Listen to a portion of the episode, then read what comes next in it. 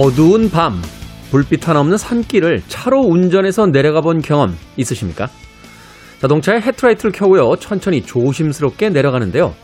이때 라이트는 딱 바로 앞, 내려갈 수 있는 만큼의 길만 비춰줍니다. 내려가면 또 그만큼, 다시 또 내려가면 꼭 그만큼. 길 전체가 아니라 내려갈 만큼 조금씩 비춰주죠. 그렇게 작은 빛을 믿고 조금씩 나아가다 보면 어느 순간 환하게 밝혀진 도로를 만나게 됩니다. 이대로 멈춰 있을 수만은 없다면 작은 빛을 따라 조금씩 천천히 가보는 겁니다. 김태원의 시대음감 시작합니다.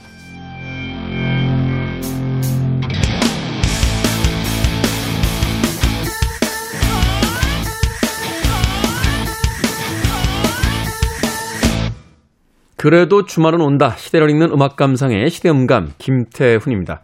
밤에 운전하다 보면 조금은 답답하게 느껴지는 그 라이트.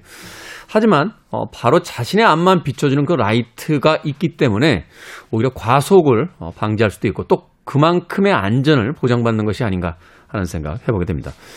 사실 비유하긴 뭐 하긴 합니다만 최근까지도 이 백신 접종률이 아직까지 어, 우리가 원하는 만큼 나오고 있지 않기 때문에 계속되는 사회적 거리두기로 굉장히 힘든 일상들을 보내고 있습니다. 언제 끝날지 참 끝나기는 하는 건지 그 막연함에 사실은 좌절스러울 때가 꽤나 많습니다만 그래도 믿음을 잃지 않아야겠다 하는 생각 다시 한번 해보게 됩니다. 우리보다 먼저 백신 접종을 했던 많은 나라들이 이제 with 코로나의 단계로 진입을 하고 있다는 것은 분명히 끝이 있다는 것에 대한 아주 좋은 증거가 되지 않을까 하는 생각 해보면서요. 이제 거의 다 왔으니 조금만 더 힘내보자라고 서로에게 격려를 해야 될 그런 시간이 아닌가 하는 생각이 들었습니다. 자, 김태훈의 시대음감, 시대 이슈들 새로운 시선과 음악으로 풀어봅니다. 토요일과 일요일, 1라디오에서는 낮 2시 5분, 밤 10시 5분 하루에 두 번 방송이 되고요. 한민족 방송에서는 낮 1시 10분 방송이 됩니다. 팟캐스트로는 언제 어디서든 함께 하실 수 있습니다. 자, 케이코리의 음악 준비했습니다. I saw the light.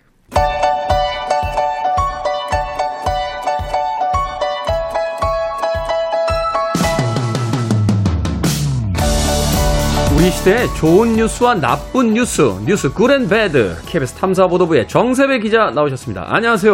네, 안녕하세요. 자, 오늘도 제 오른쪽 자리가 허전합니다. 아, 이번 주에도 정세배 기자님 혼자 나오셨어요. 오규정 기자는 이제 마음이 떠난 거죠. 아, 뭐 일단 워낙 중요한 네 그렇다고 이게 안 중요하다는 건 전혀 아니지만 네. 아니에요 농담이고 네. 돌아오면 꼭 확인해봐야 될 것 같아요. 대체 네. 얼마나 중요한 기사를 하는지 또 다른 어떤 중요한 기사를 맡아서 뭐 네. 우리 KBS의 어떤 민한 기자 아주 네. 기대가 큽니다. 네. 간판 기자이기 때문에 오규정 기자 뭔가 또 중요한 취재를 하고 있으리라 예, 믿어 의심치 않습니다. 꼭 봐야 될 것 같아요. 약간 감정 남겨 계시 아, 전혀. 근데 이 자리가 좋네요, 기본적으로. 왼쪽이 편하죠? 네, 이 자리 처음 앉아봤는데 상당히 좋네요. 네. 네. 자, 이번 주 굿뉴스와 배드뉴스 네. 하나씩 만나볼 텐데요. 오늘은 네. 좋은 뉴스 먼저 만나볼까요?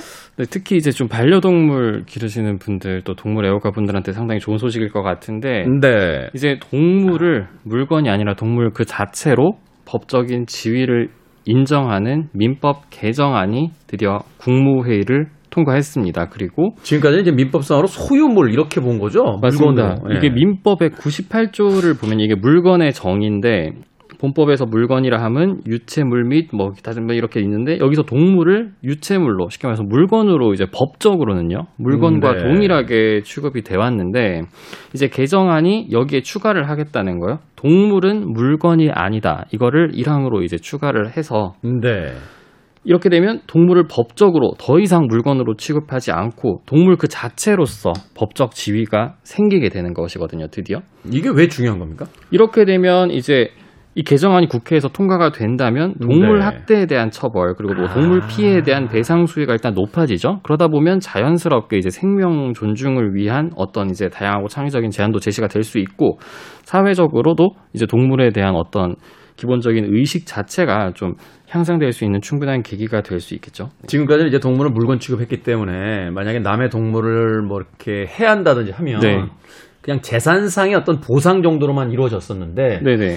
이제 동물은 그 하나의 완전히 독립되어 있는 물건이 아닌 동물이라는 그 지위를 가짐으로써 뭐 동물 학대라든지 네네. 또는 뭐 동물에 위해를 끼치게 되면은 손괴 보상뿐만이 아니라 네.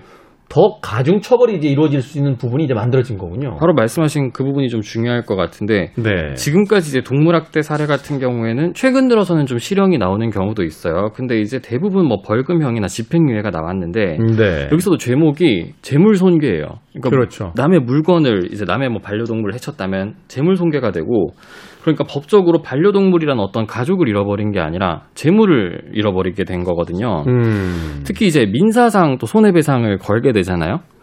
근데 예를 들어서 해당 반려견 가격을 기준으로 보통 배상액이 산정이 되는데 네. 만약에 뭐 유기견을 입양한다든지 아니면 반려견 품종이 좀 뭐 확실치 않다든지 이런 경우에 이 배상액 산정도 쉽지가 않아요. 심지어 이제 물건으로 그 취급을 하게 되면은 네네. 감가상각을 하잖아요. 그렇습니다. 네네. 어. 이런 식의 어떤 지금까지 판례들을 이제 깨고 동물을 물건이 아닌 이제 동물 자체 네. 어떤 독립된 그 존재로서 보게 된다라면 재산상의 어떤 피해 보상뿐만이 아니라 이제 동물을 해한 것에 네. 대한 그 책임을 이제 물을 수가 있다. 그래서 법무부도 이제 향후에 아예 이제 민법상 반려동물의 개념을 별도로 신설을 하겠다 이렇게 밝혔습니다. 네네. 네. 해외 사례 어땠습니까? 해외의 어떤 그 동물권에 대한 좀 선진국들을 보면 우리가 좀 예측을 해볼 수 있을 것 같은데. 이번에 법무부가 이번 개정안 마련을 위해서 실제로 이제 뭐 독일이나 오스트리아, 뭐 스위스, 프랑스 이런 유럽 국가 중심으로 해외 입법 사례를 좀 주요하게 참조를 했어요. 여기서 네. 오스트리아 같은 경우에 헌법에 이렇게 명시가 돼 있다 하더라고요. 동물을 아예 동료 생명체다 이렇게 아. 헌법에 규정이 돼 있대요. 그렇기 때문에 존중하고 보호해야 된다라고 아예 헌법상에 명시가 돼 있고 또 이런 게 있어요. 이제 재산 압류가 되거나 또는 뭐 이혼 시에 재산 분할을 하게 되잖아요. 그러면 그렇죠. 여기에도 반려동물이 범위에 포함이 됐어요. 왜 물건이니까 법적으로. 근데 이제 아, 이게 양육권이 될 수 있는 거죠. 네. 단순하게 이혼 때 이제 분할뿐만이. 아니라 이게 내가 사업을 하다가 네네. 만약에 빚을 져서 재산이 압류가 압류되는 경우가 되면 있죠. 네. 내 반려동물도 물건으로 취급하니까 채권자들이 마음대로 네네. 처리해버릴 수 있는 이런 상황이 벌어졌다. 그렇게 될 수 있는 거죠. 이제 어쨌든 아. 법적인 지위는 네, 저 물건에 지나지 않으니까. 근데 이제는 양육권의 대상이 될 수 있는데 실제로 미국 일부 주 같은 경우에도 이혼할 경우에 이 반려동물을 양육권 대상으로 본대요. 그렇군요. 또 예를 들어서 반려동물이 죽었을 때 현재는 이제 뭐 동물 장묘업체 전문적인 이런 장묘업체를 통해서 화장을 하거나 심지어 이게 폐기물 처리법에 따라서 이제 종량제 봉투에 담아서 버려야 된대요. 그러지 않으면 이제 법적으로 이제 불법 처리가 된다고 하더라고요. 근데 이게 아. 대단히 비인도적이잖아요, 사실 처리 방식이. 그렇죠. 근데 이제 이렇게 하지 않아도 되는 어떤 제3의 방식이 충분히 등장할 수 있는 여지가 생기는 거죠, 이제는. 참 예전에는 그 마당 있는 정원 있는 집에서 네. 살 때는 키우던 그 강아지가 죽으면 사실 뒷마당에 묻고 이랬잖아요. 네네네. 근데 이제 그게 제일 좋은데. 네. 아파트 생활을 하면서 이제 그게 가능해지지가 않으니까 않죠. 네. 폐기물 처리법에 따라서 종량제 봉투에다 담아서 버려야. 그래야 이제 불법이 안 되는 거예요. 네. 사실은 이게 같이 살던 그 반려동물을. 종량제 네. 봉투에 넣어서 버린다라는 게 가족인데, 사실상. 네. 비인도적 처리를 하지 않아도 된다. 네. 앞으로 뭐 현재도 뭐 활동 중입니다만 동물 장미 업체 같은 경우 더 많은 또 네네. 일들이 생기겠군요. 네. 자 이번엔 배드 뉴스 어떤 뉴스입니까? 네, 뭐 이런 사례를 저도 좀 처음 접해본 사례인데 이제 한 소방서장이 119 구급차를 사적으로 이용을 해가지고 이제 몸이 아픈 친척을 사적으로 태우는데 이제 119 구급차를 이용을 했어요. 자기 관내에 있는. 그리고 이제 이게 나중에 적발되지 않기 위해서 이걸 조직적인 아주 은폐를 했다는 그런 사안인데요. 이제 덕진 소방서 전주에 있는 덕진 소방서 여기 소방서장이 지난달 20일에 이제 자기 관내에 있는 한 119 안전센터에 이제 매제거든요. 자신의 매제를 이제 전주에 있는 병원에서 서울에 있는 병원으로 이송할 것을 지시를 했는데 네. 이제 이분이 이제 심혈관계 질환이 좀 있고 그 며칠 전에 일이 발생한 며칠 전에 심정지로 쓰러져서 지금 입원한 상태였대요. 근데 이분이 좀 호전은 됐는데 제가 과거에 서울에서 진료를 받았으니까 그 병원에서 좀 진료를 받고 싶다 이렇게 소방서장 친척이죠 요청을 한 거예요. 그러니까 이제 지시를 받은 구급대원들은 이 지시에 따라서 119 구급차를 이용해서 이 매제 이분을 서울의 병원으로 이송을 했고요. 근데 문제 이제 소방 매뉴얼상 이제 구급 차량을 이용해서 환자의 병원을 옮기려면 네. 담당 의료진이 요청을 직접 해야 돼요. 그렇겠죠? 그렇지 않은 상태에서는 이렇게 이송을 할 수가 없는데 당시에는 그냥 친척이 개인적으로 부탁을 해서 이런 이송이 이루어진 거죠. 아니 민간 구급차도 있잖아요. 이거 저 신청하면 네네. 요금 내고 사용할 수 있는 말씀대로 요금이 나가지 않습니까? 네.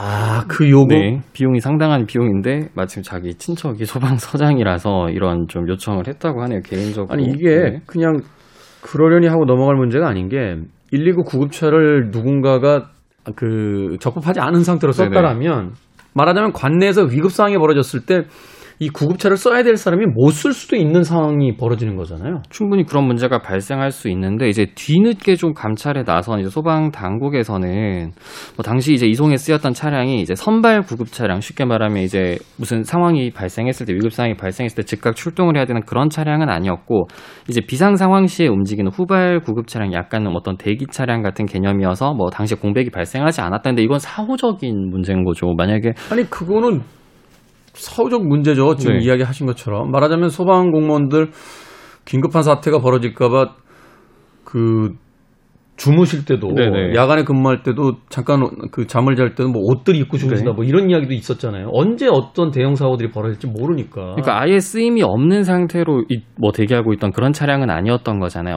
언제든 이제 뭐 비상 상황이나 좀 추가적인 상황이 발생했을 땐 쓰임이 충분히 있었을 수 있는 그런 구급 차량을 이용해서 지금 이번 일이 발생을 한 거거든요. 네. 근데 이게 어떻게 가능했습니까? 이거 구급차 쓰려고 그러면 뭐 이렇게 운행일지도 써야 되고 뭐 이렇게 그렇죠. 신청도 들어와야 되고 뭐 공식적인 경로를 통해서 뭔가 요청이 있어야 되는 거 아닌가요? 분명히 그런 근거를 남겨야 하는데 이거는 정상적인 근거를 남길 수는 없었잖아요. 그러다 보니까 이제 이런 규정 위반을 감추기 위해서 뭐 유령 환자까지 만들어냈다고 하더라고요. 그러니까 마치 응급 상황이 있는 것처럼 어떤 환자가 이제 이송 요청이 온 것처럼 상황실에 요청을 했어요.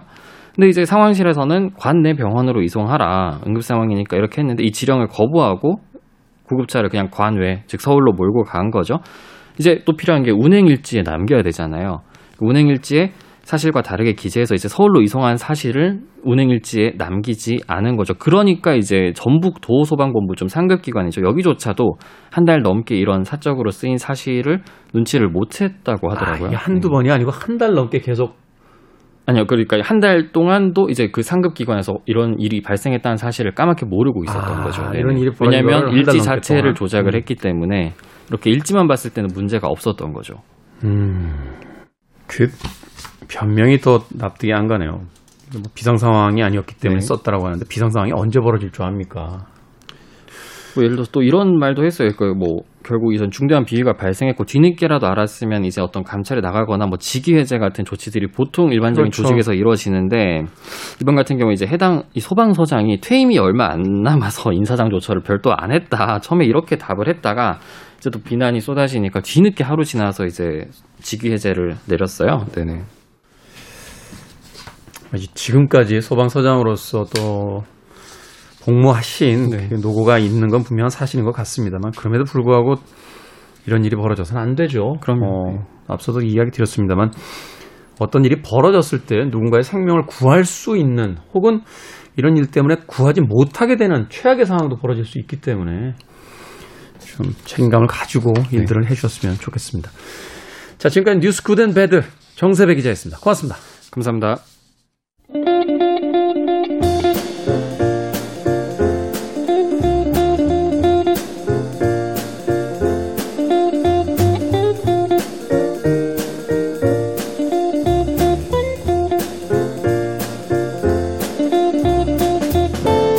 가을에 붙는 수많은 별명들 가운데 독서의 계절이 있죠. 하지만 교보문고가 2017년부터 2019년까지 월 평균 판매량을 분석한 결과 책이 가장 많이 팔리는 달은 12월이었고요. 평균보다 20% 정도 더 많이 팔렸다고 합니다. 반면 정작 독서의 계절 가을인 10월과 11월은 평균보다 5% 정도 적게 팔렸다고 하네요. 여러분에게 독서하기 좋은 계절은 언제입니까? 우리 시대 책 이야기 책은 북 정현주 작가님 생선 작가님 나오셨습니다. 안녕하세요. 안녕하세요. 안녕하세요. 왜 가을에 독서의 계절이다 하는 별명이 붙게 됐을까요, 정현주 작가님? 너무 안 읽어서요. 너무 안 읽어서. 네.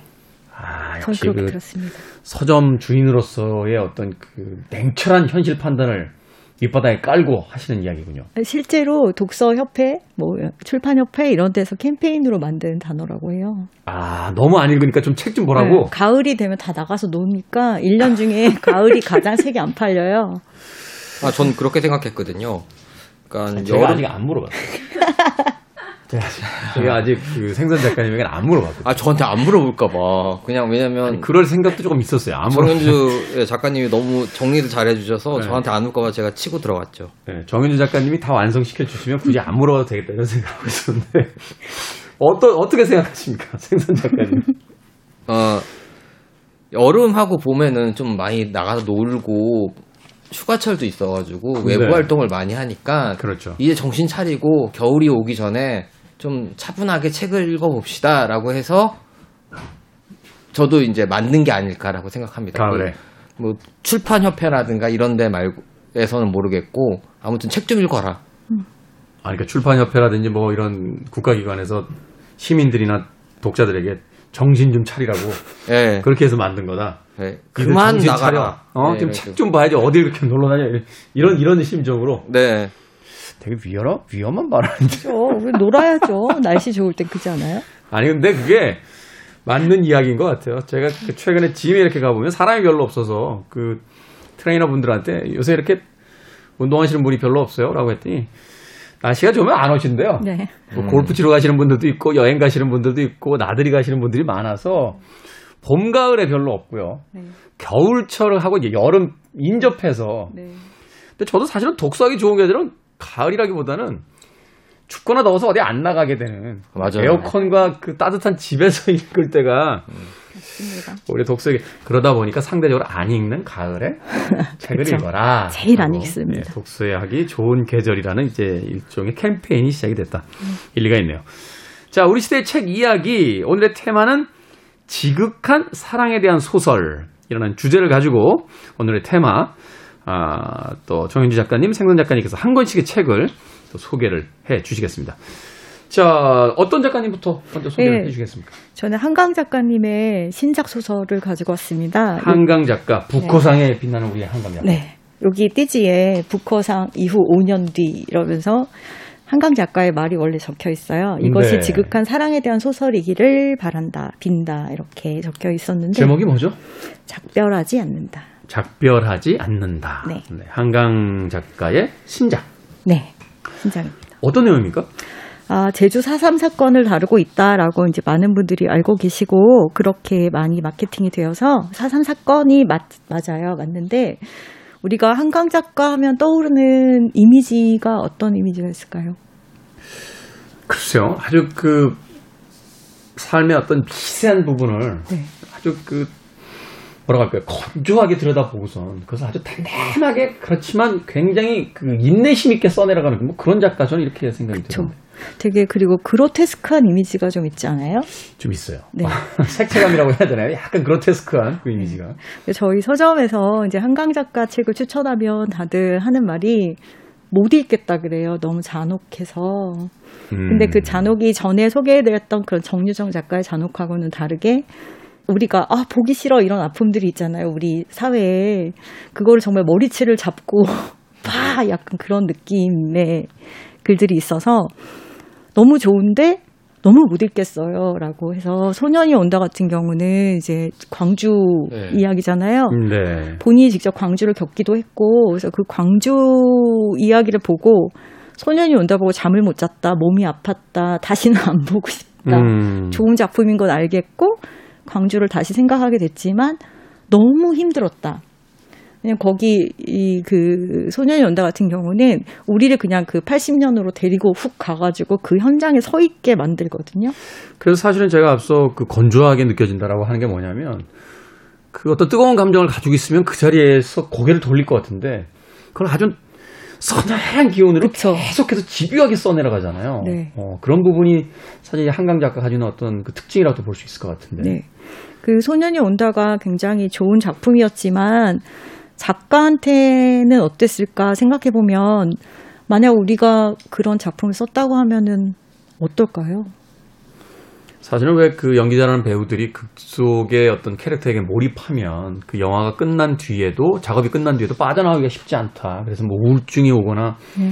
이런 경우를 이제 맞이하게 되는 경우들이 많다라고 하는데 사실은 작가도 그럴 것 같아요. 어떤 사안에 대해서 집요하게 그 파고들어서 그것을 육화되어 있는 어떤 언어로서 이제 전달을 해야 되는 그런 숙명이라면 네. 사실은 책을 다 쓴 뒤에도 그 생각과 사건 속에서 빠져나오기가 쉽지 않을 것 같거든요. 네, 빠져나오지 못했다고 해요. 그래서 본인이 너무 고통스러웠던 거예요. 막 음. 편두통이 엄청나게 심했고 그 편두통을 원래 어릴 때부터 갖고 있었대요. 그래서 지금 이 작별하지 않는다의 주인공 중에 그, 그 작가가 등장해요. 이름이 경하라고 하는데 이 경하가 처음 읽자마자 어 이거는 한강 작가 본인의 이야기네라는 느낌이 들 만큼 본인의 이야기 써요. 몇 년의 소년에 관한 그러니까 광주를 배경, 어떤 도시를 배경으로 한 누군가에 대한 이야기를 썼고 그 이후에 너무 많이 힘들었고 그 네. 이후에 모든 가족을 떠나보냈고 뭐 이제 그런 이야기가 나오고 그리고 편두통이 너무 심해가지고 편두통이 시작되면 약간 이런 식으로 표현해요. 얼음판이 있는데 그 얼음판 저기서부터 뭔가 균열이 쫙 올 때 아, 공포, 예, 서늘함, 섬집. 예. 음. 편두통이 너무 심해서 편두통이 오면 혈압이 확 내려가면서 다 개워내고 토하게 일어나고. 예, 이런 상태의 어떤 여인을 그리고 있어요. 근데 이게 이제 본인의 이야기와 굉장히 밀착되어 있어요. 음. 처음에 시작할 때, 음, 경화라는 사람이 이제 가족도 있고 아이도 있고 했는데 그 모두를 잃고 서울에 혼자 와서 살게 되는 그런 이야기, 서울 인근에 혼자 와서 살게 되는데 모든 걸 너무 많이 잃었고 그리고 그 아마도 소년이 온다 같은 그런 소설을 쓰고 난 뒤에 자기가 너무 이제 훼손된 거죠. 망가진 상태에서 그래서 이제 유서를 쓸 건데 썼는데 이거를 누구한테 부탁할 사람이 없어서 수취인이 없는 거죠. 네. 어. 그래서 유서를 고쳐 쓰겠다. 그 유서를 완성할 때까지는 죽지 말자라고 이제 생각을 하고 있었어요. 그렇게 시간이 지나다 보니까 그래도 어느 정도 뭔가 유서를 쓰기 위해서 건강을 좀 챙겨야 되잖아요. 너무 그렇죠. 뭐, 예, 뭐- 못 먹고 막 그래서 이제 밥을 먹기 시작하고 이러던 중에 어떤 연락을 받게 돼서 그 예전에 같이 일했던 친구 인선이란 친구 있어요. 이 친구는 다큐멘터리를 만드는 친구인데 다큐멘터리를 만들다가 돌연 뭐 영화도 찍고 상도 받고 막 그랬는데 돌연 제주에 가서 엄마랑 같이 살겠다 하고 내려갔어요. 음. 내려가서 목수가 된 거예요. 근데 인선이라는 친구가 갑자기 연락을 했어요. 이제 멀어지다 보니까 서로 연락에 뜸한 상태에서 인선이가 갑자기 연락을 해서 경화야 신분증 챙겨갖고 나한테 좀 올래? 이렇게 된 거예요. 네. 보니까 주소가 서울에 있는 어떤 병원인 거죠. 그 순간 이제 깨달아요. 목수한테 어떤 사고가 났다는 거좀 뻔하잖아요.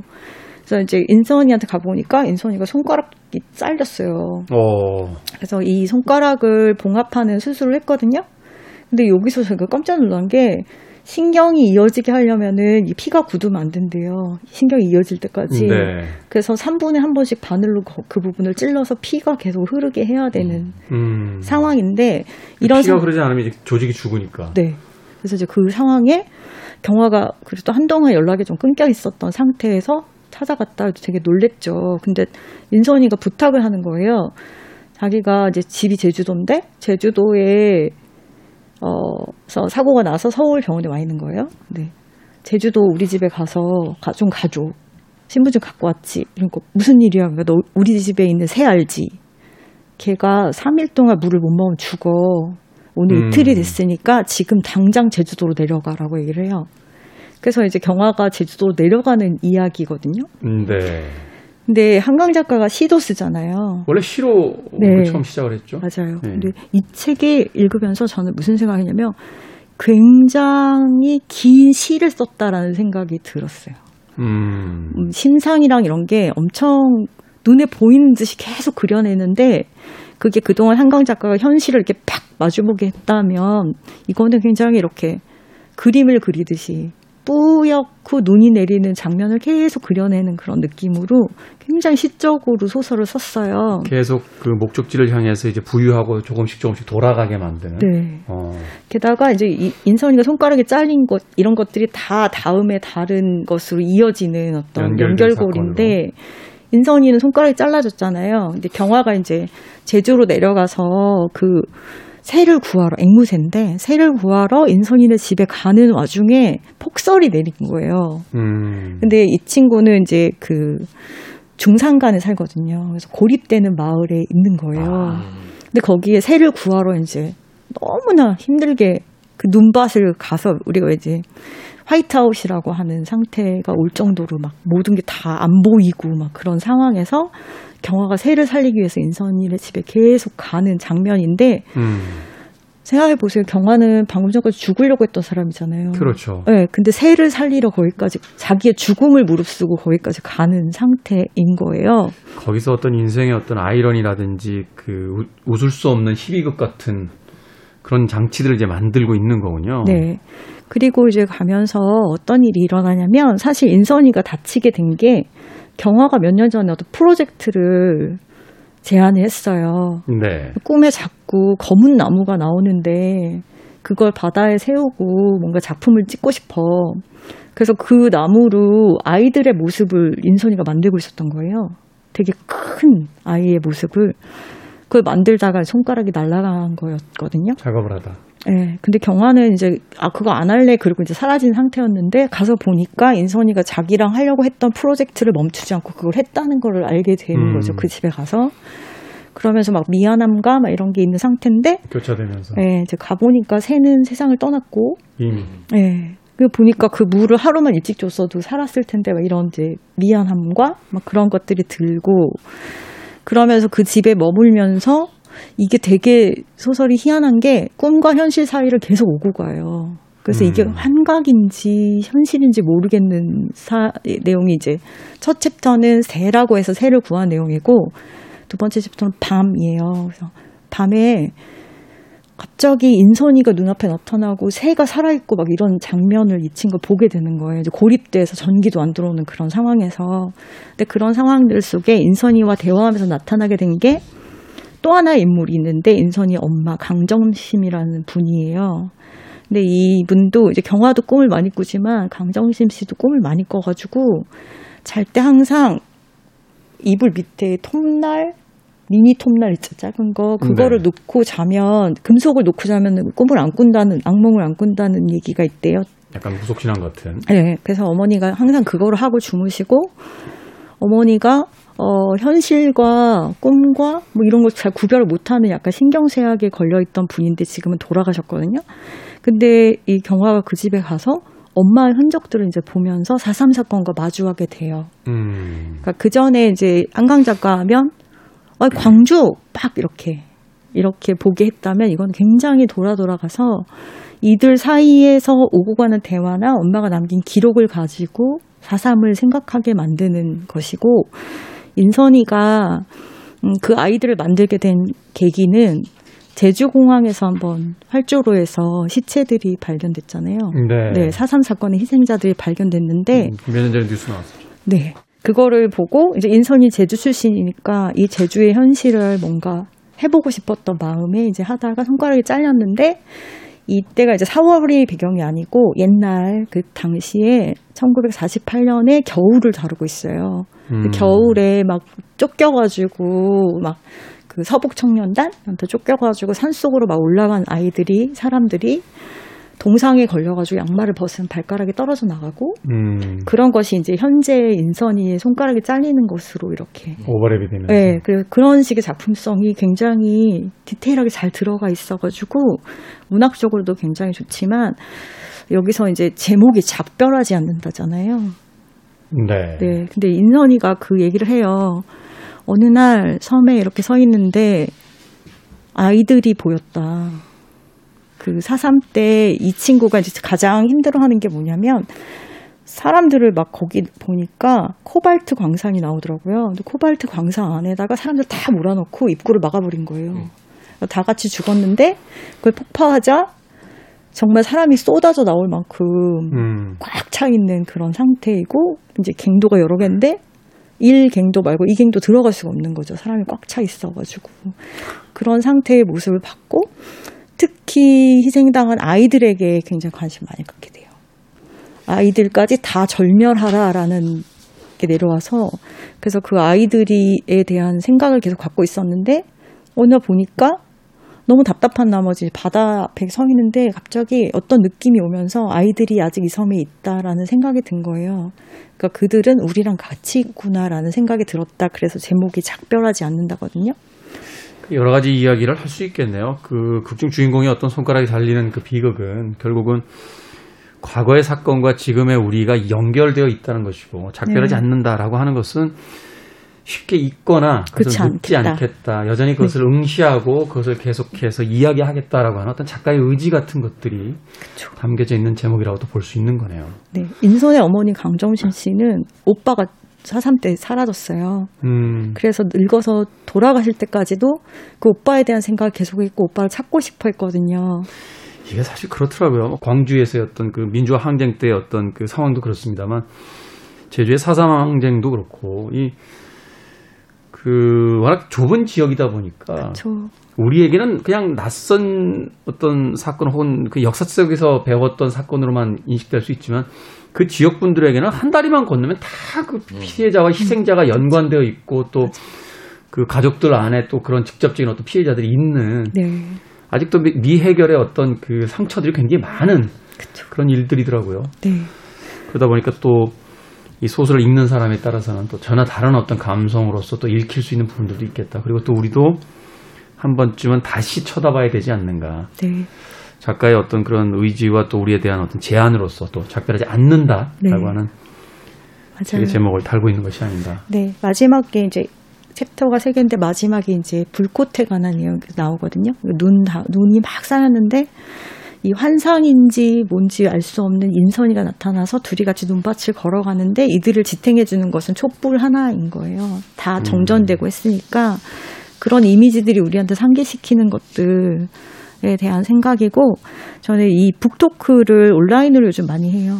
유튜브로 북토크를 했는데 다 보실 수 있거든요. 근데 제가 놀랐던 게 지금까지 봤던 어떤 모습보다 한강희 작가 편안해 보이는 거예요. 음, 그래서 본인이 그동안 너무나 고생했던 사실 실제로 여기 나오는 그 검은 나무라던가 또 새가 나오는 그런 악몽들이 있거든요. 실제로 본인이 꾸었던 꿈이라고 해요. 그런 꿈에 계속 시달렸고 계속 편두통에 시달렸는데 이 작품을 쓰고 나서 괜찮아졌대요. 음, 음. 말하자면 어떤 부채를 네, 덜어낸 듯한 네 맞아요. 그런 기분이지 않았을까 하는 또 생각이 듭니다. 자, 이번에 생선 작가 어떤 책 준비하셨습니까? 예, 제가 골라온 책은요. 레이몬드 챈들러라는 작가의 기나긴 이별이라는 책을 골라왔거든요. 레이먼드 챈들러 하드보일드 소설의 대가 아, 제가 좀 얘기 좀 해도 될까요? 하세요? 예, 예, 아까 뭐 왜냐면 감정 갖고 계신 거 아니죠? 아까 때문에. 아, 그거, 그, 그런 건 아니고요. 네네. 아, 왜냐면 이게 딱 들어가기 전에 제가 왜 이 책을 골랐는지에 대해서 설명을 해드리고 싶었는데, 네. 좀 이 책의 장르에 대해서 좀 서로 대결했었잖아요. 대결이 아니고 제가 일방적으로 이겼죠. 전 그렇게 생각하지 않거든요. 아무튼, 예, 시간. 예, 섬- 저희가 이제 한 달에 한 번 나오잖아요. 정현주 작가님하고 저하고 나오는데, 한 달에 한 번씩 토요일 날 같은 경우는 책 한 권을 먼저 누군가 고르면, 이제 제목을 정해서 정한단 말이에요. 네. 근데 지극히 사랑에 대한 책을 골라오신 거예요, 소설을. 지독한 사랑에 대한. 네, 지극한 지극히가- 사랑. 지극한 사랑에 대한. 네. 그래서 아, 제가 또 사랑 잘 모르거든요. 음. 그래서 정말요? 사랑을 잘 몰라서 어, 사랑 소설을 제가 또 많이 읽지도 않고 사랑 별로 안 좋아하고 그래서 SNS에 보면 맨날 그 과거에 사귀었던 분들에 대한 추억 이런 거 올리시던데. 그건 추억이지 사랑이 아니야. 그건 연애고 사랑을 네. 몰라요. 그래서 아 내가 읽은 연애 소설은 뭐 없나 이렇게 찾아봤거든요. 네. 그래서 찾다가 찾다가 하- 보니까 제가 다른 책은 별로 할 얘기가 없는 것 같아서 음. 골라온 책이 좀 그래도 연애에 대한 사랑에 대한 소설을 가지고 왔다고 생각했는데 생각해보니까 제목만 기나긴 이별하면 뭔가 애달픈 사랑 이야기를 담았을 것 같은데 사실은 범죄 소설이죠. 탐정 소설이라고도 네. 했었죠 예전에. 예. 예, 거의 뭐 시조새라고 할 수 있는 레이먼드 챈들러의 기나긴 이별이라는 책을 준비해봤습니다. 음, 내용부터 좀 소개해 주시죠. 내용은 그냥 한 편의 영화를 보는 것 같아요. 그라고 뭐라고 할까? 약간 B급 영화? 약간 사실 이 레이먼드 챈들러의 작품들은 헐리우드에서도 영화가 많이 됐고 네. 또 지금 말씀하신 B급이라고 이야기하셨는데 약간 그렇죠. 이 pulp fiction이라고 하나요? 네, 펄프 그 픽션. 예, 싸구려 잡지들에 실리던 그런 네. 탐정 소설들. 네. 그러니까 보통 이 이렇게 그 레이먼드 챈들러 이 기나긴 이별을 아까 전에 우리가 탐정 소설 이렇게 얘기했는데 미국에서는 하드보일드 탐정 소설이라고 많이 불렸어요. 이게 30년대 뭐 미국 전역에서 이제 유행했던 소설인데 사실 굉장히 문학성이라기보다는 한 편의 그냥 시간 때우기 용으로 맨 처음에 이 소설 장르가 인기가 많았었거든요. 근데 네. 이 올, 몰타의 매라든가 뭐 움직이는 표적 그다음 레이먼드 챈들러 이런 작가들이 나오면서 이런 탐정 소설을 이제 하나의 문학 장르로 이제 만들었죠. 근데 이 기나긴 이별이라는 소설은 이 레이먼드 챈들러가 항상 책을 쓸 때 등장하는 주인공이 있죠. 명탐정 홈즈처럼 필립 말로우가 등장하죠. 제가 얘기하려고 했는데 예, 필립 말로우가 등장합니다. 예, 그 필립 말로우라는 주인공이 이제 탐정인데 네. 여기서 이제 필립 말로우가 우리나라 어, 이제 현재에 와서 이제 이 사람을 이제 만약에 현실에 있다면 만든 캐릭터가 다이하드에 나오는 브루스 윌리스. 음. 그래서 여러분들이 이제 필립 말로우를 생각하시면 필립 말로우가 이제 사설 탐정이에요. 원래는 경찰이었다가 거기 경찰 안에서 일어나는 사건에 대해서 자기 성을 분을 참지 못하고 그러다가 이제 좌천돼 가지고 잘려 가지고 이제 사설 탐정이 됐는데 이제 그때 일어나는 일들인데 그러니까 이 플롯이라든가 여러 가지들이 눈에 서서히 다, 다 그려지는 듯한 음. 그런 서- 서부의 배경을 샌, 뭐 샌프란시스코나 이제 LA를 배경으로 하는 그 노을진 언덕 그런 것들이 많이 이제 등장을 하죠. 그 다음에 뭔가 오해를 사서 누명을 쓰기도 하고 그 다음에 절대 의리를 지킬 것 같지 않으면서 의리도 잘 지키고 약간 필립 말로우가 츤데레 스타일이죠. 네 맞아요. 그리고 이 특히 레이몬드 챈들러는 미국에서 진짜 인기가 많거든요. 그래서 음. 레이몬드 챈들러 칵테일이라는 것도 있어요. 음. 그거 드셔보셨어요? 아니, 못 gimlet. 먹었어요. gimlet, gimlet. gimlet. 네. gimlet이라는 이제 칵테일이 있는데 저도 한 번 마셔봤어요. 음. 근데 뭐 저한테는 그런 게 그렇게 큰 영향을 주진 않았는데 이 소설에서 항상 주인공이 이 김릿을 마- 먹어요. 마셔요. 007이 저 모드카 마티니 먹는 거랑 비슷하게. 네. 근데 007은 뭔가 세련됐잖아요, 제임스 본드는. 근데 이 아저씨는 며칠 동안 집에 안 들어가고 부인하고 사이 안 좋고 그다음 되는 일 없고 뭐 이런 스타일이거든요. 근데 심지어 맨날 사건을 맡는데 수임도 잘못 받아요. 네, 그리고 항상 그 007은 그 여성분들이 많이 이렇게 로맨스가 좀 있죠. 있죠. 근데 여기도 로맨스는 있어요. 근데 뭔가 이렇게 불륜 같은 로맨스 있잖아요. 음. 그런 로맨스가 있는데 너무 매력적인 캐릭터이기 때문에 심지어 이 레이먼드 챈들러의 필립 말로우가 한 대사들이 명대사 아니, 명대사들이 책으로도 나왔어요. 음. 뭐 예를 들어서 사랑이라는 건 약혼 반지의 약혼 반지의 씌인 은 코팅 같다라는 거 있잖아요. 아, 결국은 언젠가 벗겨져 버린다. 네, 쉽게 벗겨진다. 막 이런 것도 있고 그 다음에 이 레이먼드 챈들러의 이 모든 소설 중에서 특히 기나긴 이별은 거의 뭐 이 필립 말로우 시리즈의 결정판 마지막이거든요. 음. 이 필립 말로우 시리즈가 이제 Big Sleep으로 시작해서 원래 주인공이 34살에 시작하거든요. 네. 근데 이 맨 마지막 편이 기나긴 이별인데 여기서 이제 43살에 끝나요. 음. 더 이상은 나오지 않는데 시간은 훨씬 더 많이 지났는데 나이를 네. 별로 안 먹었어요. 작품 네. 속에서는. 네. 왜냐면 책은 6권밖에 안 됐습니다. 음. 네. 엄청나게 많은 작가들에게 영향을 특히 줬고 영화에서도 플롯이라든가 이 설정에서도 뭐 주인공 설정에서도 지금 현대 영화계에서 많은 영향을 많이 받았다고 하더라고요. 특히 그 챈들러의 조카라고 불리는 사람 있잖아요. 우리가 너무 유명한 사람. 무라카미 하루키.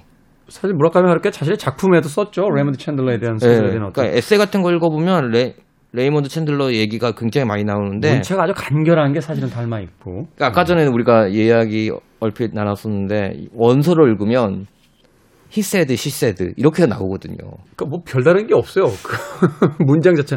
사실 이제 영어 공부 조금 할때 예. 원서 보기 좋은 작가 중에 한 명으로 레이먼드 챈들러를 이제 그러니까. 특히 대화체가 많기 때문에 거의 대화체가 묘사가 별로 없어요. 그렇죠. 그래서 그냥 그가 말했다 뭐 이렇게 하고서 얘기하고 막 그러거든요. 그렇기 때문에 뭐 진짜 좀 뭔가 좀 책도 예뻐요 원서가. 음.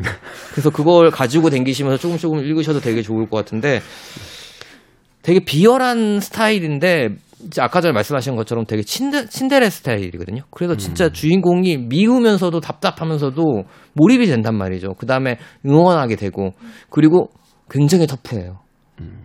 사실 그 이후에 이제 나왔던 여러 작품들 뭐 LA 컨피덴셜 같은 작품이라든지 또 뭐 잭 리처 같은 이런 음. 시리즈들 이런 것들이 다 이제 레이먼드 챈들러에게 영향을 받았다 이렇게 이야기를 하잖아요.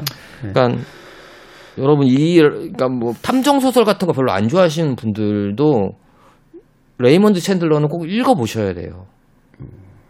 알겠습니다. 그러니까 예를 들어서 우리가 탐정하면 머리 좋고 막 이런 애들 있잖아요. 애들이라뇨. 아, 이런 사람들 있잖아요. 뭐 홈즈 많죠. 음. 걔네들은 뭐- 막 머리로 생각하고 처음 사람 보자마자 막 다 이 사람은 뭐 머리 뭐지 소매가 닳아서 뭘 했을 아니, 거다. 콕 집어서 셜록 홈즈라고 그러세요. 네. 누가 봐도 알겠는데. 아 근데 필립 말로는 그런 사람 아니거든요. 그냥 여, 우선 여 기서 이제 제가 한마디만 개입할게요. 지극한 사랑에 대한 소설인데, 자, 그 주제는 여기서 어디서 나옵니까? 제목에서 나왔잖아요. 기나긴 이별. 이게 사랑 제목이 아니고선 뭘 거예요. 이게 사실은 치정에 얽혀 있는 그런 어떤 살인 사건을 추적하는 이야기죠. 네. 음. 그러니까 이 제가 이, 이거 탐정 소설이기 때문에 스토리를 말해 드릴 수가 없어요. 이게 진짜 영화처럼 빨리 팍팍 지나가거든요. 제가 안 일, 기억이 안 나서가 아니에요. 아니 사실 그 이야기는 저도 동의해요. 생선 작가 이야기. 이게 사실 이제 플롯 구조 자체가 그 추리 소설의 어떤 형태를 가지고 있기 때문에 줄거리를 다 이야기할 수는 없는데, 근데 레이먼드 챈들러가 사실은 이 지, 극한 또 지독한 사랑에 대한 어떤 작가라고 볼 수 있는 게 인간 그 어떤 본질의 큰 밑바닥에 있는 그 어떤 뭐 네. 그 정서, 감정 이런 것들 을 아주 집요하게 그 물고 늘어지면서 써 나가잖아요. 그러면서 본다라면 지극한 사랑하고도 또 맞물리는 지점이 있겠네요. 그리고 뭔가 아름답고 그렇게 미화할 수 있는데 여기는 지독해요, 그냥. 징해요, 그냥 사랑. 그리고 이렇게 헤어지면 진짜 쿨한 거 하나도 없어요. 진짜 지질이 궁상 떨면서 헤어지고 막 욕하고 막 그렇게 하는 게 너무 제- 저는 그래서 아까 너무- 제가 치정이라고 그랬잖아요. 네. 그래서 저는 그런 생각을 했었거든요. 만약에 마무리 우리- 좀 해주세요. 우리 DJ가 DJ의 캐릭터를 만약에 정하라고 한다면 전 필립 말로가 저 어울릴 것 같아요. 제가요? 예. 굳이? 우선 좀 건들건들 거리면서 밑에 사람 하대하고 막 이런 것도 있잖아요. 제가요? 네. 아니 저는 생선 작가한테밖에 안 그래요.